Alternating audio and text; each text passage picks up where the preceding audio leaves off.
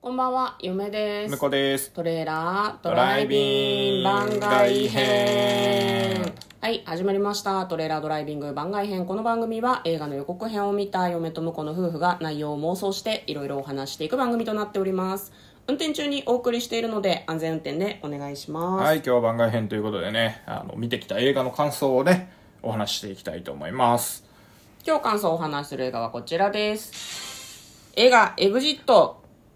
うん。これはですね、えー2019年の11月13日に我々は妄想をしております。で、これ劇場で見たわけではなくてですね、えーテレビ、そうですね自ア宅マのゾテレビンプライムだったかなアマゾンかネットフリックスか、はいずれかだったと思うんですけど、あの、無料で見られたので、その期間中に見ました。うんその感想をネタバレありでお話ししていくんですが、その前に、えー私たち事前に妄想をしています。2019年11月13日、シャープ384映画エグジット夫婦で妄想というので妄想しているので、その内容を復習して、それから感想をお話ししていきたいと思います。はいなんか、車の中にガスみたいのが詰まってて、それなんか運転手が過失で漏らしちゃって大惨事っていう話なんじゃないかっていう話をしてましたね。そうねだから悪気がないやつ、はいで悪気がない割に人死んでんじゃんみたいな話をしたんだけど、いやでも死んでなくね倒れてるだけじゃねみたいな話とかもして、毒ガスってどの程度の毒ガスなんだろうねっていうのもなんかちょっと曖昧なままで喋ってましたそうですね、うんうん、でなんか建物の中でなんかお祝いのイベントみたいなのをやってて、外の騒動に気がつかないんだけど、まあ、その親族一同が集まってるから助けてくれってうんうん、言いに行く話みたいそうだねな、うん、あの街を走り抜けてねでもなんか走らないうんあのなんか防護マスクをして地下に閉じこもってるのが一番いいんじゃないかみたいな話をしたよね、してたねううんまああの助けに来た警察官の防毒マスクを奪ってうんでこう助かればいいんじゃないみたいな話したら私は人の人を殺してまで助かりたいとは思わないってね嫁の高尚な いやでも高尚な精神を聞きつつ冷静に考えてさやべ死ぬってなって周りにいた人を殺してさ防毒マスクと防護服を奪って生き残るってやれるかないや多分やれないと思う よ多分やれないと思うけえど死ぬかもって思いつついやまあまあえーって思って死ぬと思うよ多分、そうねうんうんでも映画としてはうんなんか奪い取った方が面白いかなって話をした最低じゃん多分ねこの時期あれなのまだあのほらあのウォーキングデッドとかをね見てたからねうんあもうなんだかからもうそういうのは日常っていう感じになってたと思う脳内だけねそうそうそう別に普段からそういうことをしているわけではないんだけ どそういう作品を見すぎて普る段から普段から人のもの奪ってたら大犯罪者ですからまあそんな感じなんだけど、は映画の感じちょっとそのコメディ要素のようなものも感じたので、まあ、うんきっと家族のみんなと、まああと、その主人公とあとヒロインは助かるんでしょうねって話はしましたね、そうねははいい、では内容の感想をお話ししていきたいと思います、はいまず驚いたのが、うん古希のお祝い、うん古いに希望の木と書いて古希のお祝いっていうのを、はいホテルを借りて一族老頭を集めて、うんカラオケ大会をしたりとか韓国の伝統衣装なのチマチョゴリとかを着そうねはいはいて、え何成人式とか結婚式なあのぐらいそういう感のじだったよねレベルでうんやってて、マジなんと思って調べたら、うん韓国はそうらしいですね、ああなるほどねああそうそうネタバレありなんで気をつけていきましょうあはあ、気をつけてください。は古希の話は大丈夫。古希の話は多多分分ネねタバレじゃないと思う。やってたからあの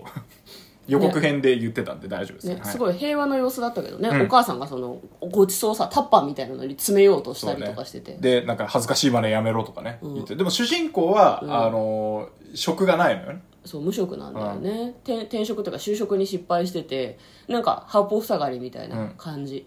親戚からも結構適当に慰められてたよねそうね就職してないんでしょ、頑張ってね、んつらーっていうでそだからこうんそうねでもでも体は鍛え続けてるんだよねそうなんだよねあのその登山な部なんていうの登山部って言ってたけど、うん壁登るのなんていうんだっけねそうああれのロッククライミングそうそうそうそうそうの方なんだよねうんフリークライミングとかやってたっぽくて、うんうん、で体は常に鍛えていると公園でね、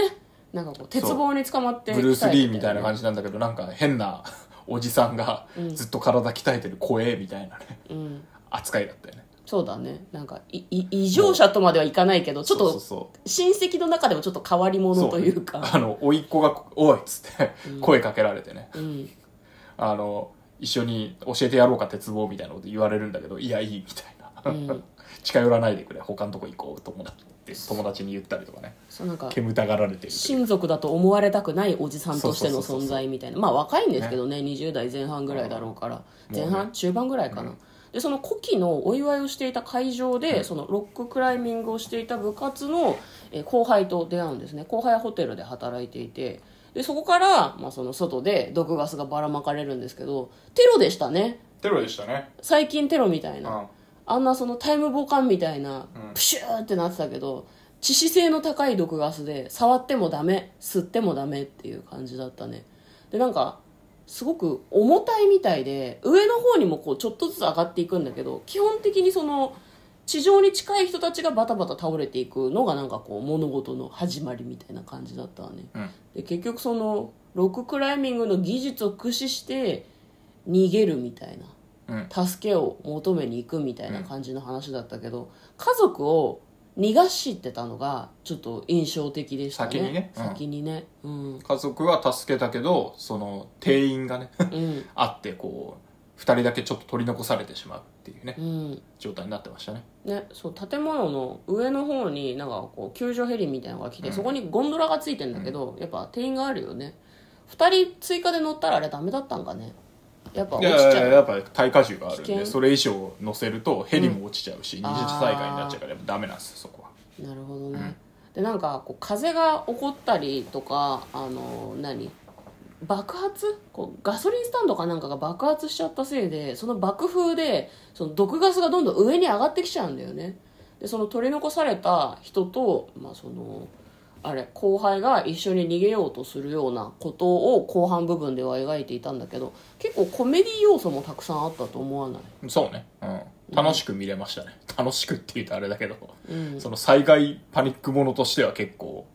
面白い感じだったねあのノリいいよねなんかジャッキー・チェンっていうかそうね、んなんか深刻すぎない感じがまあう良かったのかなと思うけど、ただ実際ああいう状況になったらもっと深刻になるだろうなとはすごい思うんだだけど、だからそういう意味だとあの邦画だとファブルとかに近い感じだったかもねあノリというそかうね勢いが確かにねあの結構結構やばい感じになってるんだけどあの楽しく見れちゃうみたいなねそうなんだよねなんかアアクション要素というか、うんそのロッククライミングのハラハラ感と、うんコメディとラブとっていうのがまあちょ,、うんちょうど良い感じだったかなあの向こうがさっき言ってましたけどあのど毒ガス、うん毒ガスの描写もあったじゃんそれはなんか当たった部分だったなとは思ったけど、うんうん人のものは奪ってなかったよね確かね、人のものはむしろあの人に分け与えてたからね、うんうんうんもう途中なんか自分たちよりこう何進学塾なのかなうんなんか塾に閉じ込められてるね 学生みたいのを見つけちゃって自分たちの方に助け呼びたかったんだけど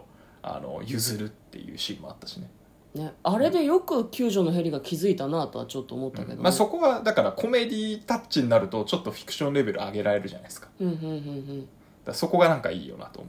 うんうんうなんねかあの余計なこと考えさせないっていうか、うあんまり、なんかこういう世界観なんだなっていうので見られましたよね、うんその毒ガスのマスク防毒のマスクが実はその直前にその事故が起こる直前になんかこう政府から配られてたらしいんだけど、なんか10分とか15分しか持たないんだよね、うんだから顔につけて逃げても15分しかこう意味がないみたいな、それをこうなんか取り替えながら走って逃げるシーンがあったんだけどなんかそんなにスタイリッシュではなかったよねなんかこうマスクしてるし体中にゴミ袋を巻きつけてて、うんこう体に直接毒ガスがつかないようにしてたんだけど